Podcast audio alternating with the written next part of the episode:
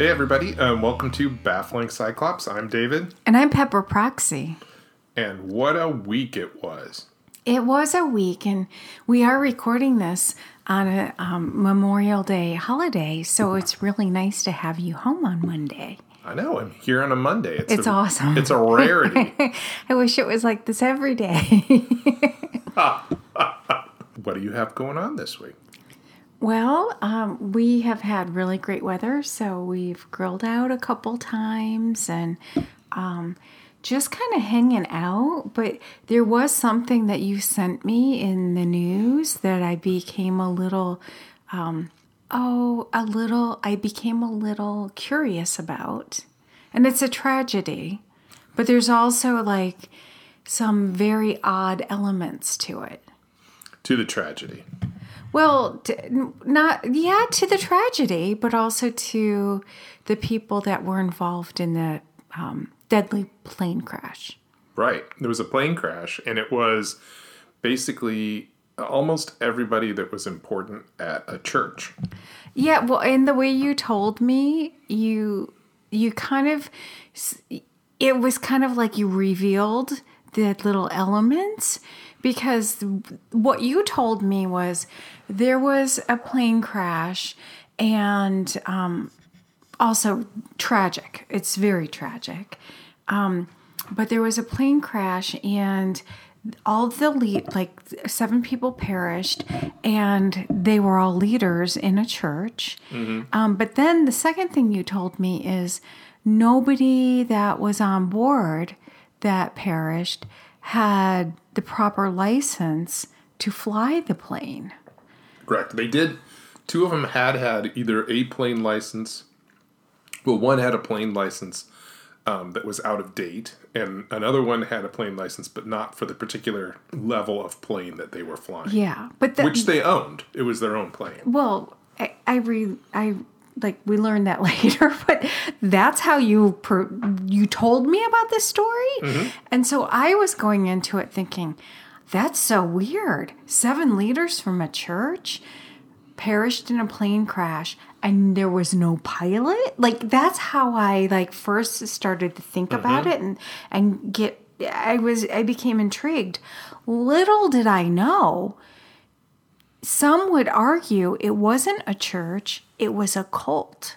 Yes, and I think I did a pretty good uh, leading into the commercial break. Keith Morrison you so did. lead in to, to draw you into uh, the story. You did. without revealing exactly what the true nature of why I wanted. I I, I intrigued you without getting to the core thing in the you story. did such an amazing job.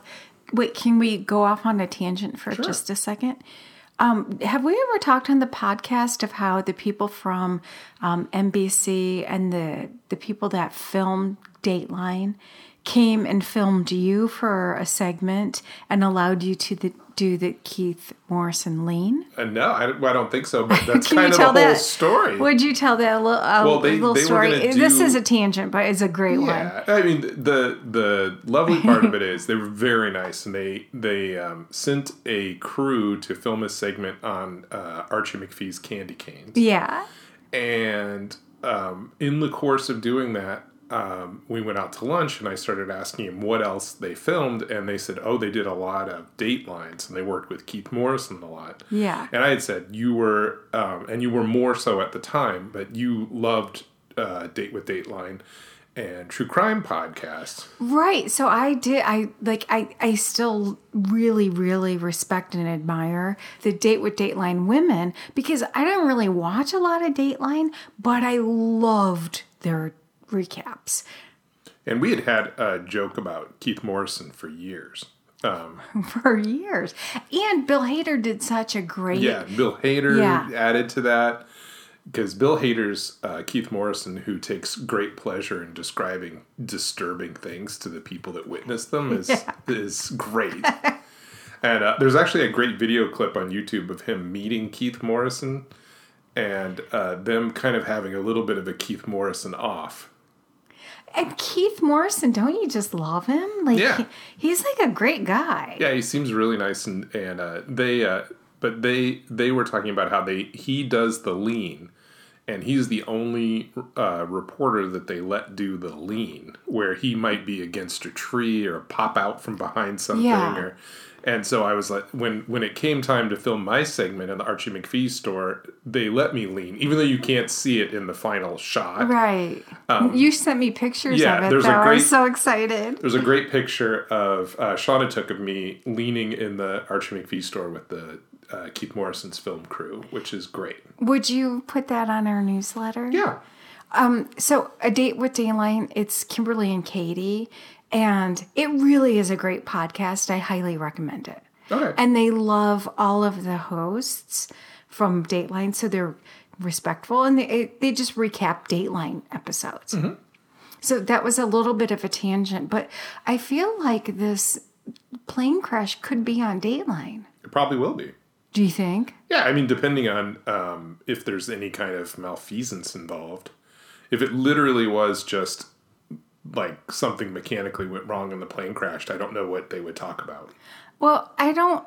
I I would think that a mechanical issue would be the least of our worries, considering there was nobody on that plane that w- was appropriately trained and certified to fly it. Right. So I think that's probably the But I don't think it was murder. well, it would be murder suicide, I guess. Yeah, if it was somebody. So Yeah. Um, but my my guess um, as to who is flying the plane is Tarzan.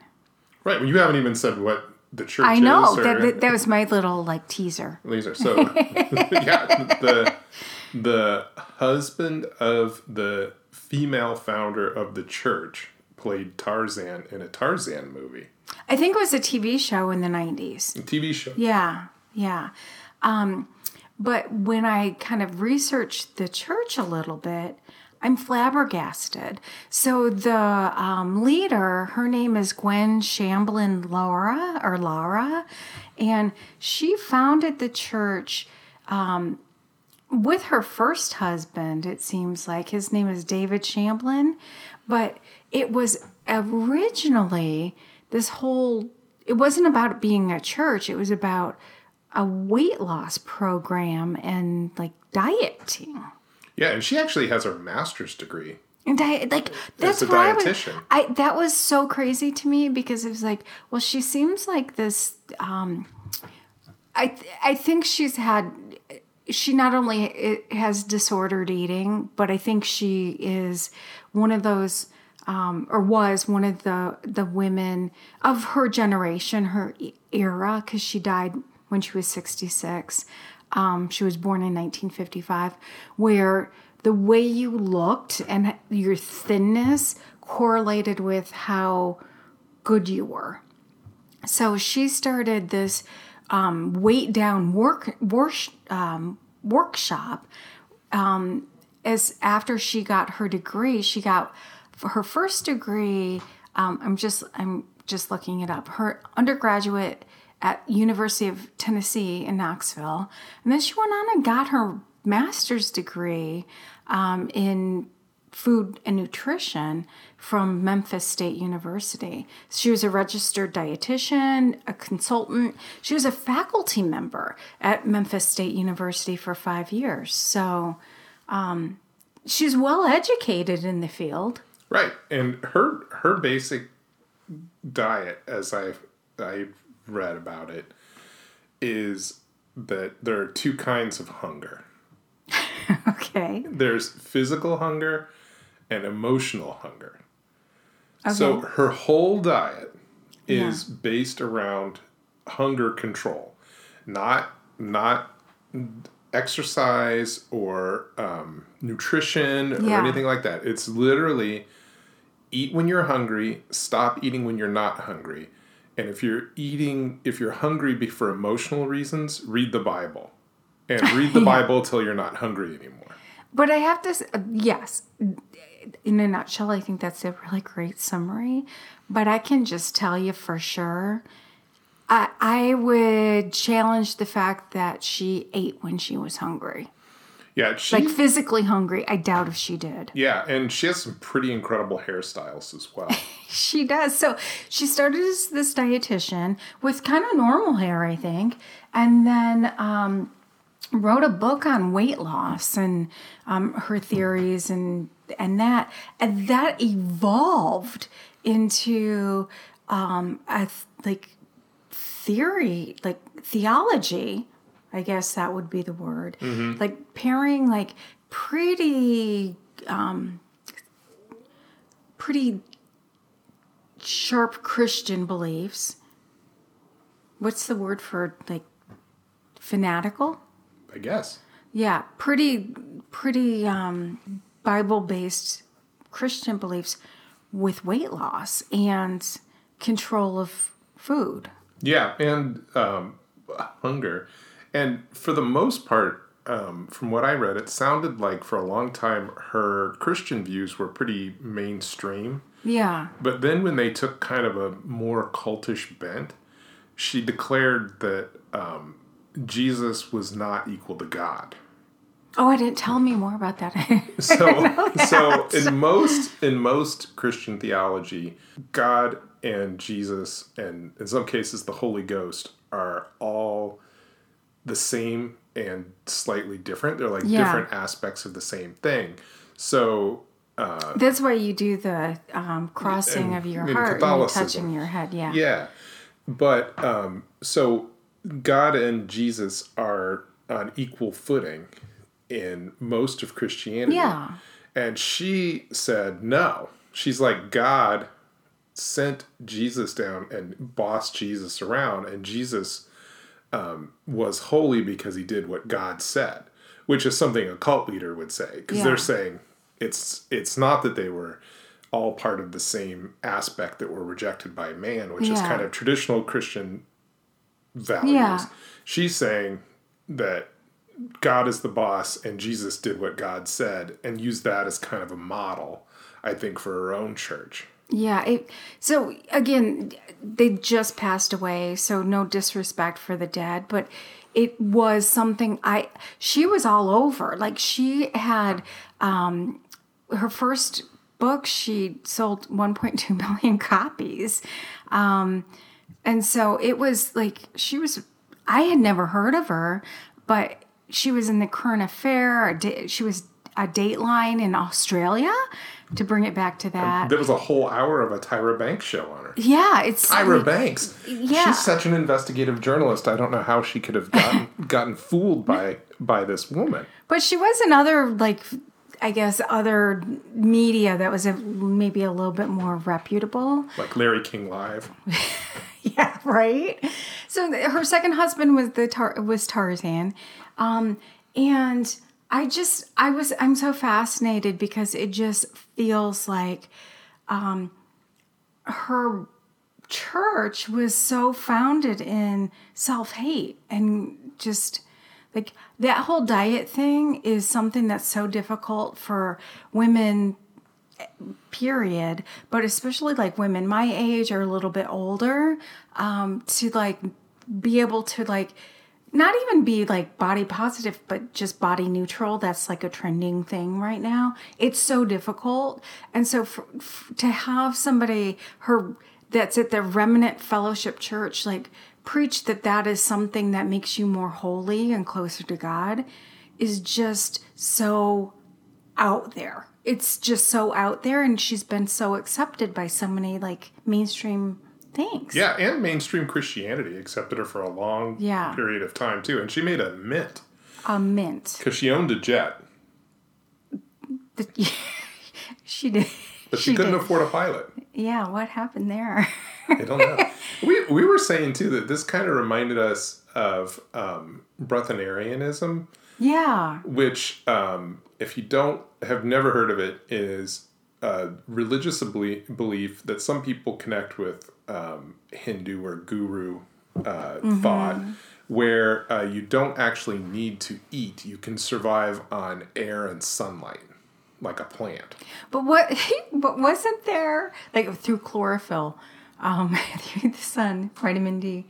Wasn't there some like thing that was uncovered from the leaders of that cult? it- it- just about every there's many variations of it over the years, including ancient ones, which you could never prove or disprove because Yeah. they're just stories. But one of the more I thought recent, there was like a ho ho well, incident. there's like there's like the the one you're thinking of was um, the one in the '90s who said that he was a bre- breathanarian and. He got uh, caught leaving a 7-Eleven with a Slurpee and a hot dog. and he he came up with this great excuse that there's um, 3D food and 5D food. So three dimensional food and five dimensional food. And he declared uh, McDonald's cheeseburgers and Diet Coke five dimensional food. So it was okay to eat fifth dimensional food. Oh, I, I don't think he shared that with his followers until he was caught. Probably not. but I thought, and there's a there's another documentary about another guru who they um, they caught him like through a telephoto lens eating a big meal at a restaurant, and all of them have eventually been caught out. But they all have that same weird idea that Yeah. there's some kind of spirituality that can be gained by depriving yourself of food. Well, it reminds me so much of Keith Raniere and NXIVM because um, it definitely, that definitely factored in from what I've read and learned and watched and heard.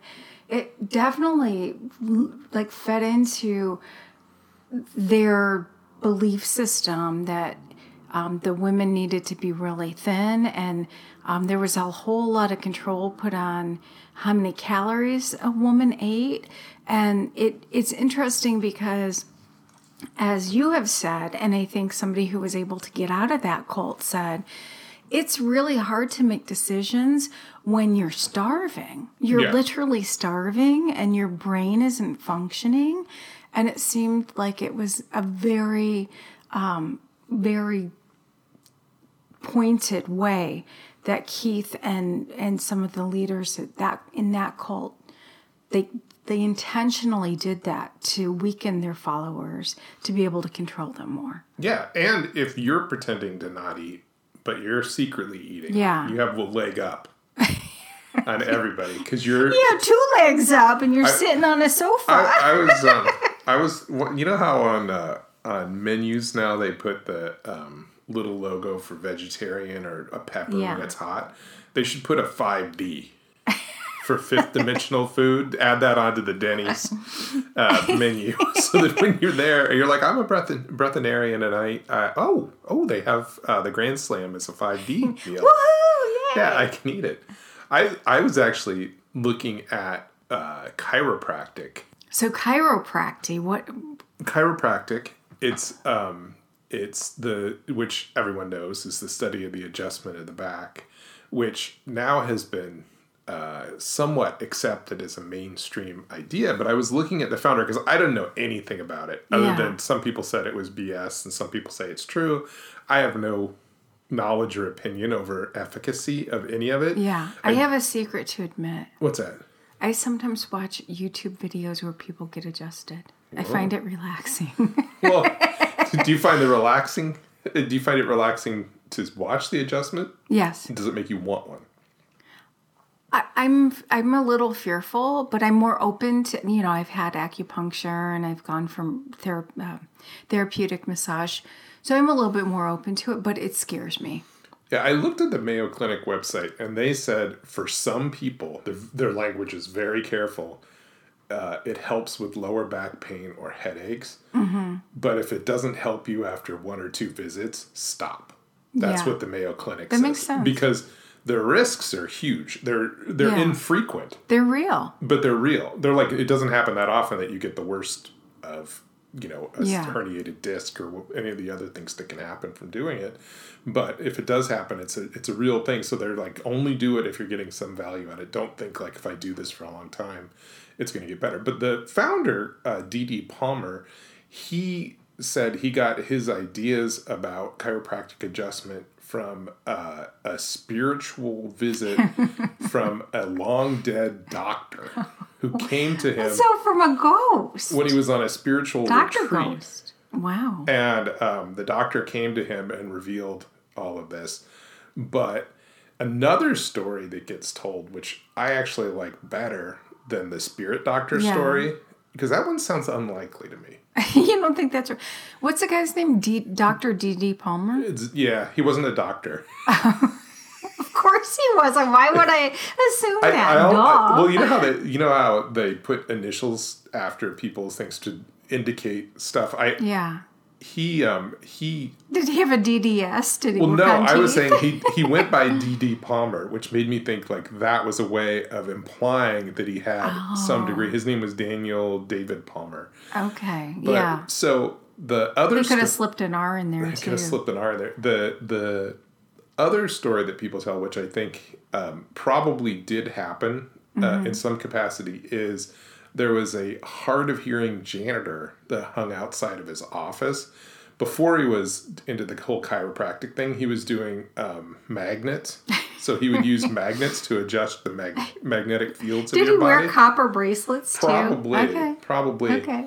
And this janitor told him a joke that he thought was hilarious. So, as you did, it was a back slapper. He slapped him on the back.